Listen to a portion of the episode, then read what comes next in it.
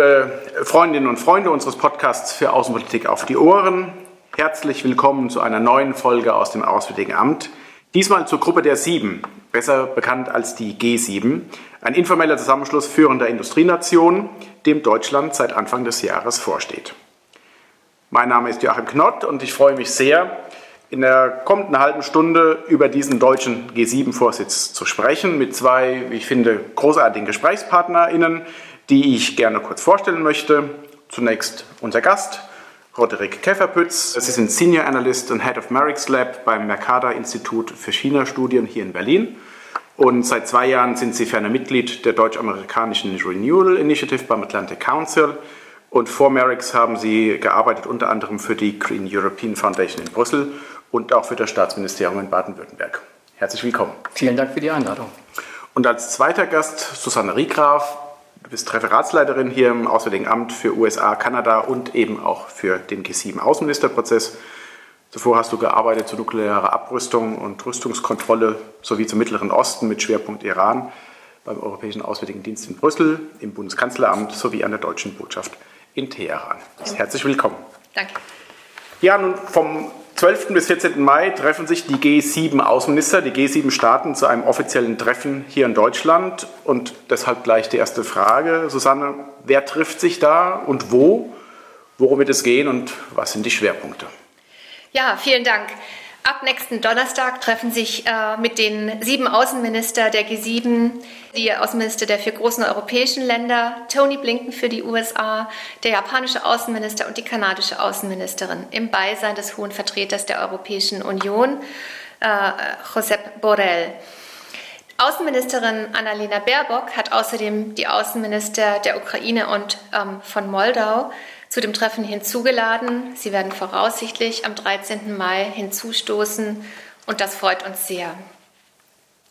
Das Besondere an G7 ist, dass die Außenminister im ganz kleinen Kreis ähm, zusammentreten. Man muss sich das so vorstellen, dass alle Außenminister alleine an einem runden Tisch sitzen und dort intensiv über alle drängenden internationalen Fragen und globalen Gefährdungen beratschlagen. Und wo wird das Treffen stattfinden diesmal? Das ist ja auch immer an einem besonderen Ort. Ah, die Außenministerin hat nach Weißenhaus in Schleswig-Holstein eingeladen und ähm, ich bin schon sehr gespannt, äh, die Gäste in diesem Teil Deutschlands zu erleben, einem der vielen schönen ländlichen Teile Deutschlands. Und nachdem wir jetzt wissen, wo sich die Außenministerinnen und Außenminister eben treffen werden und ja auch eines der Hauptthemen, Hauptthemen schon irgendwie angeklungen ist, äh, vielleicht auch direkt die inhaltliche Frage, weshalb engagieren sich die G7 denn eigentlich so stark gegen den russischen Krieg in der Ukraine? Und warum sagt man nicht, das ist ein Thema von NATO und EU? Die NATO und die EU sind natürlich sehr stark ähm, mit dem Konflikt befasst in ihren jeweiligen Zuständigkeitsgebieten. Aber wir haben in den letzten Monaten erlebt, dass sich die G7 zunehmend zu einem ganz starken Motor der internationalen Antwort auf den russischen Krieg gegen die Ukraine entwickelt haben. Das liegt daran, dass sie Europa und transatlantische Partner zusammenführen. Wie gesagt, USA, Kanada, aber auch Japan sind in dem Format und von daher global agieren können. Es liegt aber auch ganz stark daran, dass die G7 eben die wirtschaftsstärksten ähm, Demokratien dieser Welt sind. Das heißt, als Demokratien kann es sie nicht kalt lassen, wenn ein souveräner demokratischer Staat in Europa angegriffen wird. Und daher auch die besondere Verantwortung und die besondere Entscheidungsstärke der G7 auf diesen Völkerrechtsbruch zu reagieren. Ich glaube, die G7 und Außenpolitik natürlich lebt auch von unterschiedlichen außenpolitischen Formaten. NATO als Militärbündnis, EU als politisches mhm. und wirtschaftliches, äh, wirtschaftliche Organisation und die G7 natürlich, wie Sie gesagt haben, als wichtige Finanzmacht, Wirtschaftsmacht, wo die finanzstärksten, wirtschaftsstärksten äh, Demokratien zusammenkommen. Und der russische Angriffskrieg in der Ukraine ist ja nicht nur ein Angriffskrieg auf der Ukraine, sondern bedeutet auch ein Angriff auf die europäische Sicherheitsarchitektur, auf die europäische Rechtsordnung und Weltordnung. Und die Weltordnung ist zumal auch sehr stark von der G7 geprägt worden. Und da muss natürlich dann auch die G7 reagieren. Was wir auch sehen, ist, dass die G7 sich ja stark mit all den verschiedenen Formaten abstimmt. Ich erinnere mich im März, das NATO-Gipfel, EU-Gipfel und G7-Gipfel haben alle am selben Tag stattgefunden. Weil es eben beide angesprochen haben und Sie arbeiten jetzt aber halt auch intensiv eben zum Thema China. Und China ist jetzt eben nicht Teil von G7. Ähm, bedauern Sie das? Würden Sie sagen, äh, eigentlich müssten die dabei sein? Russland ist nicht mehr dabei. Also will heißen, ist die G7 jetzt eigentlich noch das richtige Format? Ist es gefragter denn je oder ist es dann eigentlich überkommen, um genau über diese wichtigen Fragen dann eben auch zu, zu sprechen und zu diskutieren? Ich glaube, die G7 erfährt gerade eine Art Phase der Wiederbelebung, Erneuerung, vielleicht auch ein bisschen zugespitzt, äh, geopolitische Selbstbehauptung. Wenn wir zurückblicken, die letzten drei, vier Jahre hat die G7 meines Erachtens kein sehr gutes Bild abgegeben. Wir erinnern uns gerade unter der Präsidentschaft von äh, Donald Trump äh, am G7-Gipfel 2018 das Bild, was vielen Leuten ins Gehirn gebrannt wurde. Der Präsident sitzt auf seinem Stuhl mit den Armen verschränkt und alle anderen äh, Premierminister, Premierministerinnen, äh, Präsidentinnen ähm, sitzen, äh, stehen um ihn herum und bitten ihn doch, äh, die Abschlusserklärung äh, mit zu unterzeichnen. Und am Ende hat man einen Minimalkonsens gefunden und kurz darauf hat er per Twitter verkündigt, dass er dann doch nicht mehr das unterstützt. Und jetzt äh, sehen wir halt wieder, dass in diesem Krieg, in dieser Krise die G7 wieder eine gewisse Relevanz entwickelt. Vielleicht ist es ein bisschen eine Ironie der Geschichte, dass die G7 vor knapp 50 Jahren aus dem Yom Kippur-Krieg und der damaligen Ölkrise ja entstanden. Es gab hohe Inflation, steigende Arbeitslosigkeit, äh, steigende Energiepreise. Und jetzt, 50 Jahre später, sind wir wieder in einer etwas ähnlichen Situation, würde ich sagen, mit hoher Inflation, hohen Energiepreisen. Das Ölembargo kommt diesmal nicht von den OPEC-Staaten, es kommt von uns auf die Sanktionen, die wir auf Russland setzen, zu Recht, die auch notwendig sind und wichtig sind. Ähm, aber die G7 muss sich natürlich fragen, welche Auswirkungen hat diese Politik auch auf die anderen Staaten in der Welt? Welche Auswirkungen hat diese Politik auf den globalen Süden? Ähm, wenn wir mal schauen in Sachen Ernährungskrise, äh, Energiesicherheit, ähm, das sind alles Themen, die den globalen Süden umtreiben. Und ich glaube, da hat auch die G7 eine Verantwortung, äh, Antworten drauf zu finden und die Länder zu unterstützen. Sind das dann eigentlich jetzt auch Themen, die zum Beispiel beim Außenministertreffen angesprochen werden oder ist dann inhaltlich, fokussiert man sich eben auf sicherheitspolitische Fragen und vor allen Dingen halt das Thema Russland-Ukraine? Ich würde das unterschreiben, dass die G7 einen Moment der Wiedergeburt oder Erneuerung erleben. Aber zum Glück hat es dazu nicht äh, Putin und seinen Krieg gegen Russland gebraucht. Das hat schon letztlich im November 2020 begonnen mit der Wahl von Joe mhm. Biden, der dem klaren Wissen dieser amerikanischen Regierung, dass äh, die Demokratie weltweit gestärkt werden muss.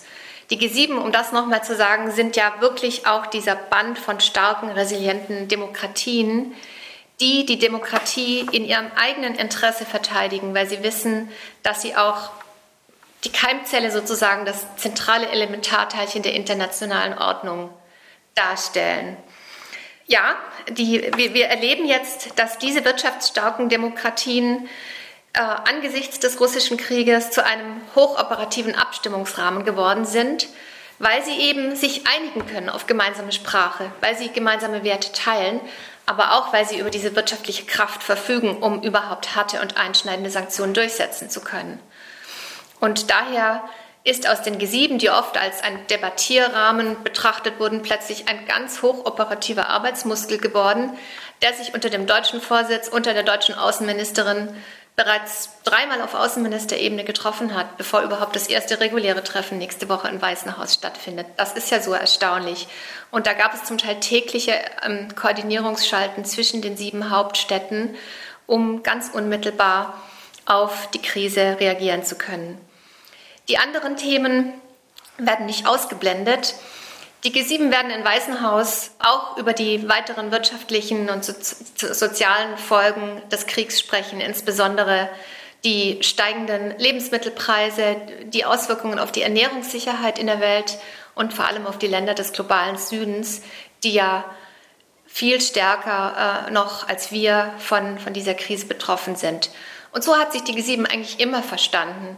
Nicht nur als sozusagen Krisenzentrum, um äh, außenpolitische Krisen zu besprechen, sondern um die globale Verantwortung anzunehmen auf die, auf die großen globalen Gefährdungen wie Klimawandel, Pandemie, aber auch Inflation zu reagieren. Und dazu gibt es ja dann auch den Prozess der Chefs oder der Finanzminister, die sich ja ebenfalls in diesem Format treffen.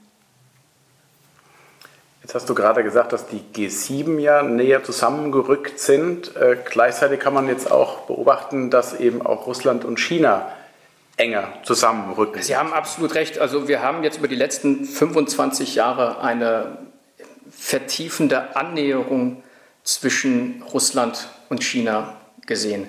Äh, Russland und China haben natürlich komplementäre Strukturen, komplementäre Wirtschaftsstrukturen. China ist die Werkstatt der Welt, Fabrik der Welt. Russland ist in gewissem Sinne äh, Rohstofflager der Welt. Beide äh, sind autokratische Systeme. Und es gibt auch eine sehr starke persönliche Verbindung zwischen Xi Jinping und Putin. Xi Jinping und Putin haben sich mehr als 35 Mal persönlich getroffen, haben mehr als 200 Stunden miteinander gebracht. Und was diese beiden Länder auch vereint, ist die Unzufriedenheit mit der gegenwärtigen Weltordnung, die sie als äh, vom Westen dominiert sehen. Ähm, die Frage ist dann genau, wie reagieren die G7 auf diese strategische Annäherung und vor allem, das haben Sie ja gefragt, wie geht man mit dem Narrativ, dem russischen, chinesischen Narrativ um? Wir sehen, dass die, die chinesische Seite das russische Narrativ sehr stark übernommen hat und dass die chinesische Seite, und das ist eine Sorge, die es derzeit gibt, möglicherweise als lachender Dritter aus diesem Krieg herauskommt. Ähm, letzte Woche oder vor einigen Wochen hat äh, Xi Jinping zum Beispiel eine globale Sicherheitsinitiative vorgeschlagen. Die Botschaft lautet, China bringt Sicherheit in die Welt. Schaut euch mal den Westen an, schaut euch Europa an. Da herrscht Krieg, da ist keine Sicherheit. Also was wir daher oder was die G7 daher, was ganz wichtig ist für die G7, einmal dem entgegenzutreten und ein positives Narrativ zu entwickeln, wie die G7 eigentlich für Frieden, Sicherheit, äh, in der Welt äh, Stabilität sorgt und auch dabei hilft, äh, den globalen Süden die globalen Herausforderungen, die Frau Riegraf genannt hat, Pandemie, Klimawandel, ähm, zu, zu bewältigen. Und ich glaube, da hat die G7 auch zwei, zwei Arten von Verantwortung. Einmal eine Verantwortung aus den Kapazitäten heraus. Die G7 hat die starken wirtschaftlichen und finanziellen Kapazitäten, um den globalen Süden zu unterstützen und zu helfen. Gleichzeitig hat die G7 aber auch eine historische Verantwortung. Die G7 hat einen ganz großen historischen Klimarucksack mit vielen Treibhausgasemissionen. Die G7 hat auch ein gewisses koloniales Erbe. Da ist also auch nochmal eine andere Art von Verantwortung für den Rest der Welt dabei. China verfolgt meines Erachtens eine Politik der pro-russischen Neutralität. Ähm, wir haben gesehen, dieses Jahr sind die Gasimporte von Russland schon um 60 Prozent gestiegen. Wir sehen, wie die privatwirtschaftlichen Ölraffinerien in China vermehrt Rohöl aus Russland einkaufen zu Discountpreisen. Und das ist natürlich für die chinesische Wirtschaft äh, besonders wichtig. Billiges, äh, billige Energiepreise, billiger Gas, Öl ähm, auch äh, Getreide ähm, aus Russland. Und ich glaube, China wird sich nicht herauswagen aus dieser ambivalenten Grauzone, Russland in gewisser indirekter Weise zu unterstützen, das aber nicht zu offensichtlich zu machen, weil man dann halt Sorge hat, es könnten Konsequenzen aus dem Westen, aus der G7, aus Europa äh, kommen. Ich würde ähm, die Analyse unterschreiben, aber würde noch einen kleinen Schlenker machen. Äh, so sehr China versucht, von der jetzigen Situation zu profitieren, auch in dem Sinne der lachende Dritte zu sein, so sehr ist China doch auch mit seinen eigenen Problemen befrachtet. Ähm, da gibt es einen, glaube ich, seit Monate währenden Lockdown in Teilen des Landes. Die chinesische Wirtschaft ist davon betroffen. Die Binnennachfrage ist eingebrochen.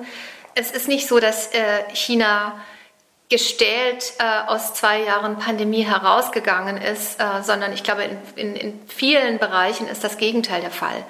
Und intern, auch wenn wir das nicht immer wissen, wird sich die chinesische Führung sehr wohl überlegen, wo die Grenzen ihrer Loyalität mit dem Kreml liegen und wann sie überschritten werden. Und daran sollten wir ansetzen als G7. Unser Angebot muss, glaube ich, zweierlei sein. Es, die Tür bleibt offen für Peking, um dort zu kooperieren, wo es in beiderseitigem Interesse ist.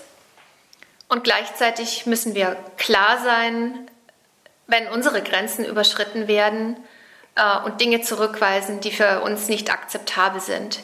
Waffenlieferungen zur Unterstützung der russischen Armee sind sicherlich ein, ein solcher Bereich. Und die Frage ist,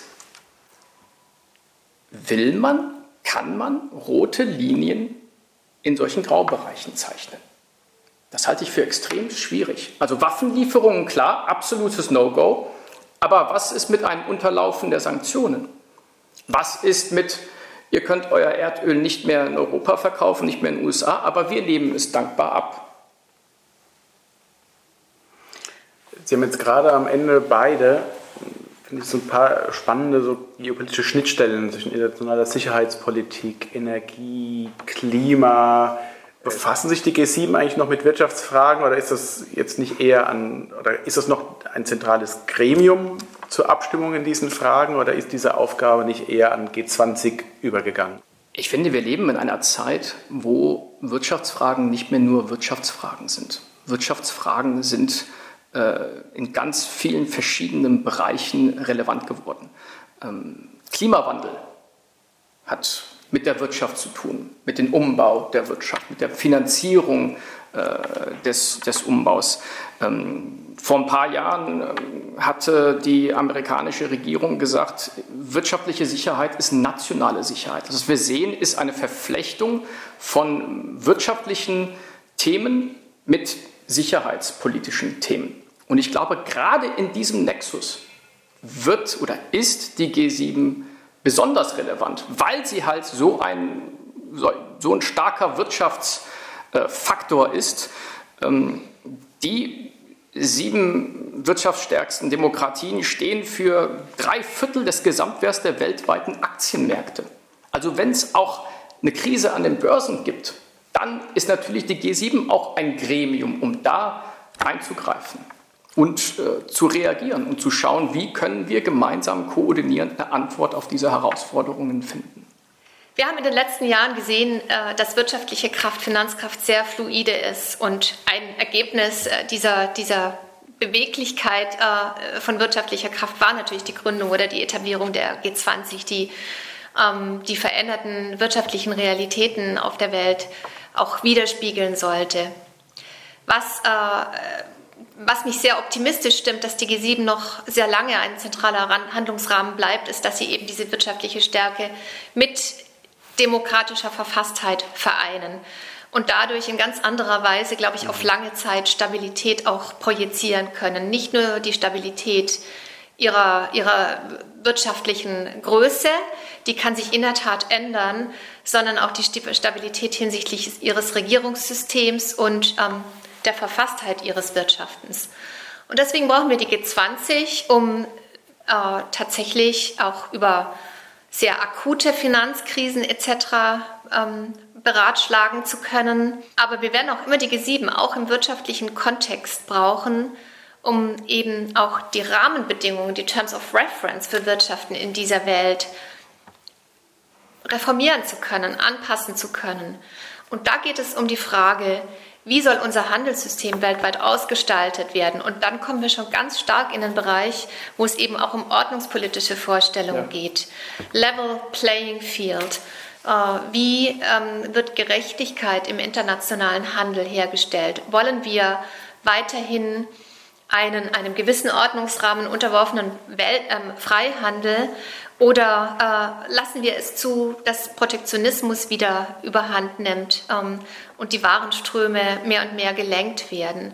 Ich glaube, diese Fragen können wir jedenfalls im Moment nur im G7-Rahmen beantworten.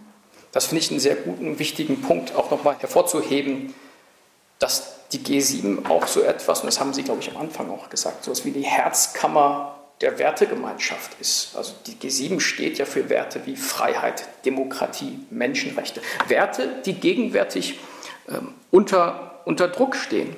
Eins muss klar sein, G7 und G20 sind keine Konkurrenzveranstaltungen. Die, ähm, die Indonesier, die den Vorsitz der G20 haben, die stehen vor einer schweren Frage, ähm, dem Umgang mit Russland innerhalb der G20 umgehen. Und ähm, ich finde es sehr positiv, dass Sie sich äh, entschieden haben, Präsident Zelensky in jedem Fall zum G20-Gipfel einzuladen.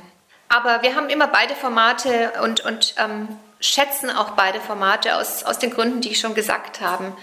Wir brauchen die G20 eben auch, weil sie diesen größeren Outreach ermöglichen, weitere Teile der Welt äh, einbeziehen und ähm, uns von daher, je stärker das Team ist, um unsere globalen Anliegen voranzutreiben, umso mehr bietet sich auch die Chance, Erfolge zu erzielen und tatsächlich äh, auch praktisch äh, einen Unterschied zu machen. Was jetzt noch gar nicht angesprochen wurde und was ich was man auch kaum in den Medien ähm, sehen und lesen kann, ist, bei den letzten Vorsitzenden von Deutschland, bei G7 und bei 20, wurde immer heftige Globalisierungskritik laut, gewalttätig. Wir uns an die Bilder, Heiligendamm und in Hamburg. Ist das im Moment einfach verstummt, ob der Krise, ob des Krieges in, in der Ukraine? Ähm, oder erwarten Sie auch, dass äh, diese Stimmen jetzt wieder aufkommen, wenn jetzt eben Außenministertreffen, Gipfeltreffen kommen? Und wie ist auch die Herangehensweise des, des Vorsitzes mit diesen Protesten?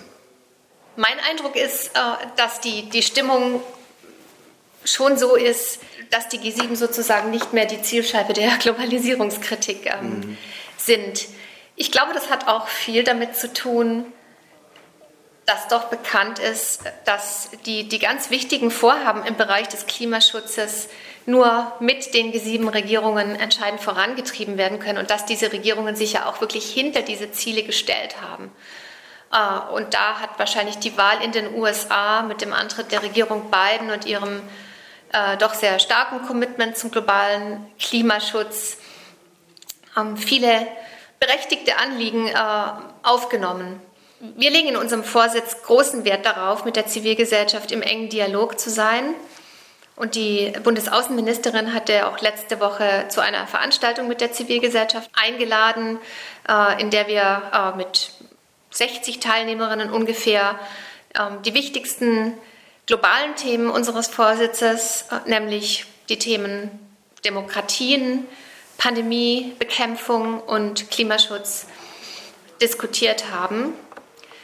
Das ist eben eine weitere Stärke der G7, über die wir noch gar nicht gesprochen haben. Wir sind sehr offene, lebendige Demokratien mit starken Zivilgesellschaften. Ich glaube, von den USA äh, ist es äh, besonders bekannt natürlich. Und wir können dieses Wissen und diese Kraft, die in unseren Zivilgesellschaften steckt, eben auch nutzen, um wichtige Vorhaben in unserem G7-Vorsitz zu transportieren. Ich glaube, wir sind da alles Akteure, die an einem Strang ziehen, um gemeinsamen Fortschritt zu machen. War das auch Ihr Eindruck von diesem Outreach-Treffen vergangene Woche? Absolut. Ich glaube, wie ich eingangs gesagt habe, Außenpolitik ist Vernetzungspolitik.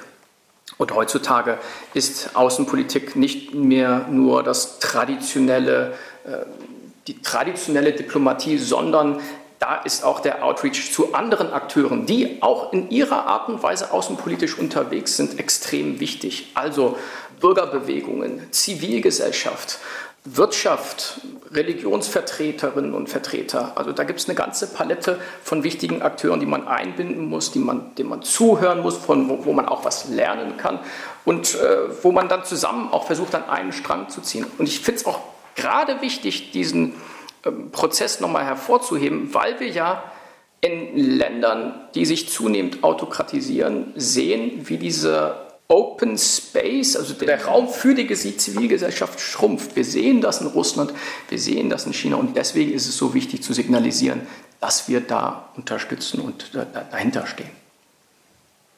Vielleicht nochmal zurück zu dem, zu dem Außenministertreffen. Das findet jetzt ja im Mai statt, der Gipfel dann eben im darauffolgenden Monat. Dann ist ja der deutsche G7-Vorsitzende bei der, bei der Halbzeit angelangt.